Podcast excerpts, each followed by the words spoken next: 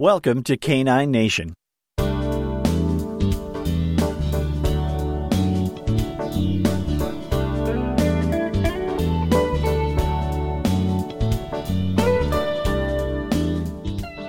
It's Sunday, February 10th, 2019. This is episode 123.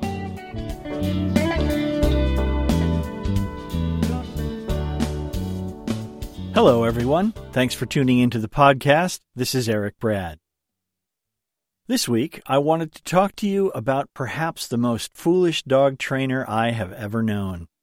And of course, that would be me. Many years ago, when I was learning mark and reward training, I was struck by how important the skill of observation was to being successful at this kind of training. I worked hard at it, and many times I thought I was doing a great job. Looking back on those days, I'm actually quite surprised at all the many ways I've found to fool myself into thinking I saw something that wasn't actually there, or not seeing something that actually was. Over the years, I've done some additional reading on human psychology, specifically the blind spots that we have in our thinking, even when we think we see everything that's in front of us. One book that I found very useful was by Malcolm Gladwell. It's called Blink. It's a fascinating look at just some of the ways that the way our brain functions can change our perception of events and even of time. I've learned over the years that even though I can make observation mistakes, some of them aren't necessarily my fault. At least, they're not my fault if I don't pay attention and watch that I don't make common mistakes. So obviously, I can talk myself into seeing or hearing things that aren't there. I wanted to tell you a little bit more about the travels of this foolish trainer, and I wrote it all down in this essay that I call How to Fool a Dog Trainer. My beautiful Belgian Shepherd Tira was just over three years old. We had been training for dog agility for most of her life and were well on our way to our first championship title. On that Saturday morning, I confidently left her at the start line and walked up the line of four jumps that started the course. I stopped at the second jump and looked back to see if Tira was ready. Her eyes were intent and focused on me as her body tensed, waiting for my release cue. I smiled and said, Okay. Tira took off like a shot, easily clearing the first jump to my right and then the second at top speed. I moved to indicate the third jump and then stared in amazement as my dog gracefully arced left across my path and took the tunnel instead. We were faulted for an off course, so this would not be a qualifying run, but more importantly, as a trainer, I had no idea why she had turned left instead of following my clear instruction to take the jump ahead of us. We had a great time and finished that weekend with a handful of qualifying runs, but that particular unexpected turn into the tunnel continued to bother me. I had been fooled. Again. This wasn't the first time my dog had done something I didn't expect. Not by a long shot. From the time she was a puppy, there were many occasions where I thought I had carefully trained a behavior, only to find that I had missed a step or hadn't accounted for something. A great example was when I was teaching my three month old tiramisu to spin in a circle, both clockwise and counterclockwise. And I had gotten to an advanced stage in the training where I was teaching her to do these behaviors on a verbal cue only, with no physical prompting or cues from me at all. When I proudly decided to show my progress to my wife, she laughed and said, You're flicking your head in the direction you want. And you know what? I was. I had carefully laid out a training plan and worked diligently to teach each step to my eager puppy. Tira had learned all of it, even the head flick that I never intended to put there. Well, not quite all.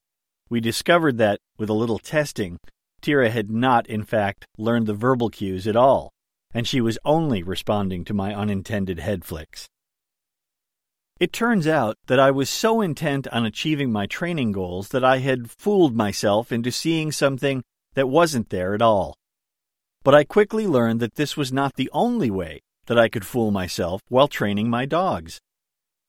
In their book, The Invisible Gorilla, researchers Christopher Chabris and Daniel Simons offer a fascinating look at human intuition and perception through scientific studies and real world examples. The Invisible Gorilla video shows the effect of selective attention. If you would like to watch the video, you can search YouTube for Selective Attention Test, and you'll find a video of the Invisible Gorilla test and other variations of that test of selective attention. Try it, it's fun. What these tests show is that we are so intent on looking for a particular thing in given situations that we can sometimes miss otherwise obvious aspects of the environment. We miss them because they were not the thing we were focused on. It's a kind of mental blind spot. And that's what happened with my training. I was so focused on watching to see if my dog was responding correctly to my verbal commands that I never realized that I was flicking my head. I'm keenly aware now that I can fool myself. I can see things that aren't there and also not see things that are actually there just by focusing my attention differently. But what if I told you that sometimes I get some extra help in fooling myself? It seems that it's a very human tendency to want to believe things, especially if we learn them from people whose opinions we often agree with or trust. Confirmation bias is a kind of selective thinking that can lead to observing only the things we want to see, a kind of selective attention. When my Tira was about eight months old, I made a slight change to my training. I train using rewards for the behaviors I want, and I let behavioral science and positive reinforcement do most of the work for me. I had read a few articles about no reward markers in training. It was a way to indicate to the dog that whatever they are doing now is not going to earn the reward. And if I combined that with my usual reward marker when Tira got it right, it was supposed to speed their learning by helping her eliminate the things that were not wanted.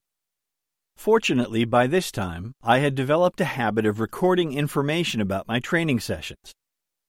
After only a week or two, I discovered that while I thought the addition of the no reward marker was helpful, the data that I was writing down showed something very different.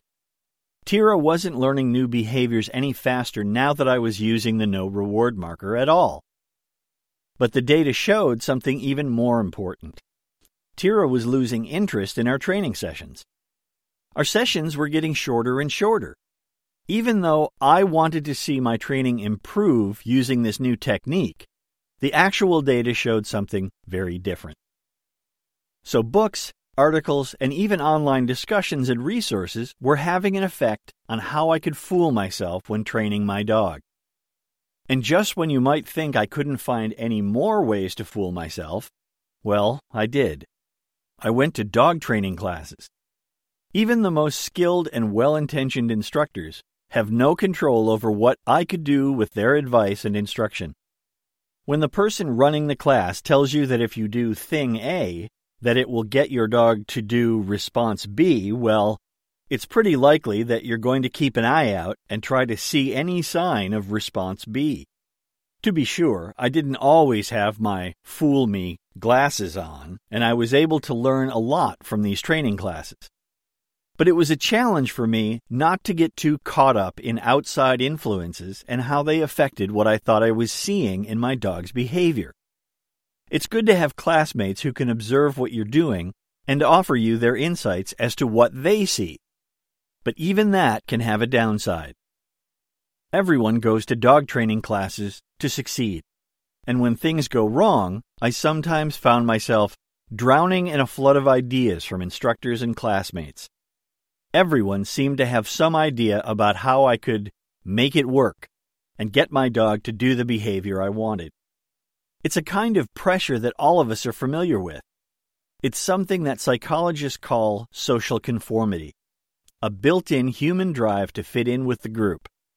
And when the group is trying to be encouraging and they tell you that it's working, well, sometimes you just go along with them.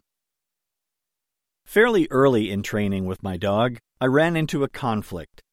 The classes I was attending and the books I was reading didn't quite line up in how they explained how and why certain training techniques worked. I grew frustrated, and it was clear that it was better for me and the instructors if I took my questions and confusion elsewhere. After all, no one wants to be the disruptive influence in a group. So, when Tira was about a year and a half old, I left all training classes and seminars behind.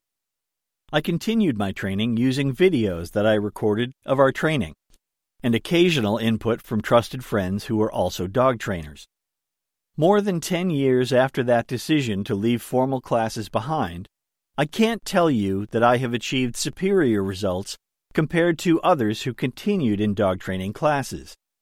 What I can tell you is that I learned a tremendous amount about dogs, about behavior, about training methods, and mostly about myself. Without the easy answers available from others telling me what to see and what to pay attention to, I was forced to find things out for myself. Hours of watching video of myself with my dog in training sessions and in actual performance helped me to focus on the one source of information that I could absolutely trust my dog. Remember my agility example at the beginning? Well, it took me more than two hours of watching video of Tira running over those two jumps and turning left into the tunnel before I recognized what was happening. Tira was simply reading my body language differently than I thought she was. She was watching my shoulders, not my arm as I had assumed. While my arm was pointing clearly at the jump ahead, my shoulders had rotated and they were pointing clearly at the tunnel. Once I saw it, it became obvious. You could say, I finally saw my own invisible gorilla. It changed how I approached directing her on agility courses from that point on, and it was just one of many examples I could give you where a dog showed me by their behavior what they were learning, regardless of what I thought I was teaching them. How do you fool a dog trainer? Well, it seems that you don't have to because we often do a great job of it all on our own. This was just a short list of my own learning curve. Rest assured that there have been many other examples. What's important is that I learn to recognize my capacity for being fooled by what I think I see or what I want to see. I have developed strategies like writing things down, or using video, or asking another trainer to observe me without telling them what I'm trying to do or what I'm looking for all so that I can be sure that my dog is understanding what I'm trying to teach, so that I can become a better communicator for my dog. And I think that makes us both happier in the long run. If you enjoy these podcasts, why not drop by our website at caninenation.ca and you'll find dozens more to listen to. While you're at it, perhaps click on the donate button and offer us a dollar or five or whatever you'd like to give to help support the podcast and help us keep the lights on. Or you can support the podcast by spreading the word on social media or leaving us a review on iTunes. I'd love to hear feedback from you about the podcast. If you have any comments, stories, or questions, you can email me at talk2 at caninenation.ca. That's talk and the number two at caninenation.ca. I look forward to your comments. Canine Nation is also on Facebook. You can find our Canine Nation page where we post information about the latest articles, podcasts, and news about Canine Nation events. We also have a discussion group, the Canine Nation Forum. It's a place to discuss the podcast, the Canine Nation essays, life with dogs, and training our dogs or just to share some information we found around the internet. Thank you for listening. I'd appreciate it if you'd share this with the dog people in your life. I guess that's all for now. Until next time, have fun with your dogs.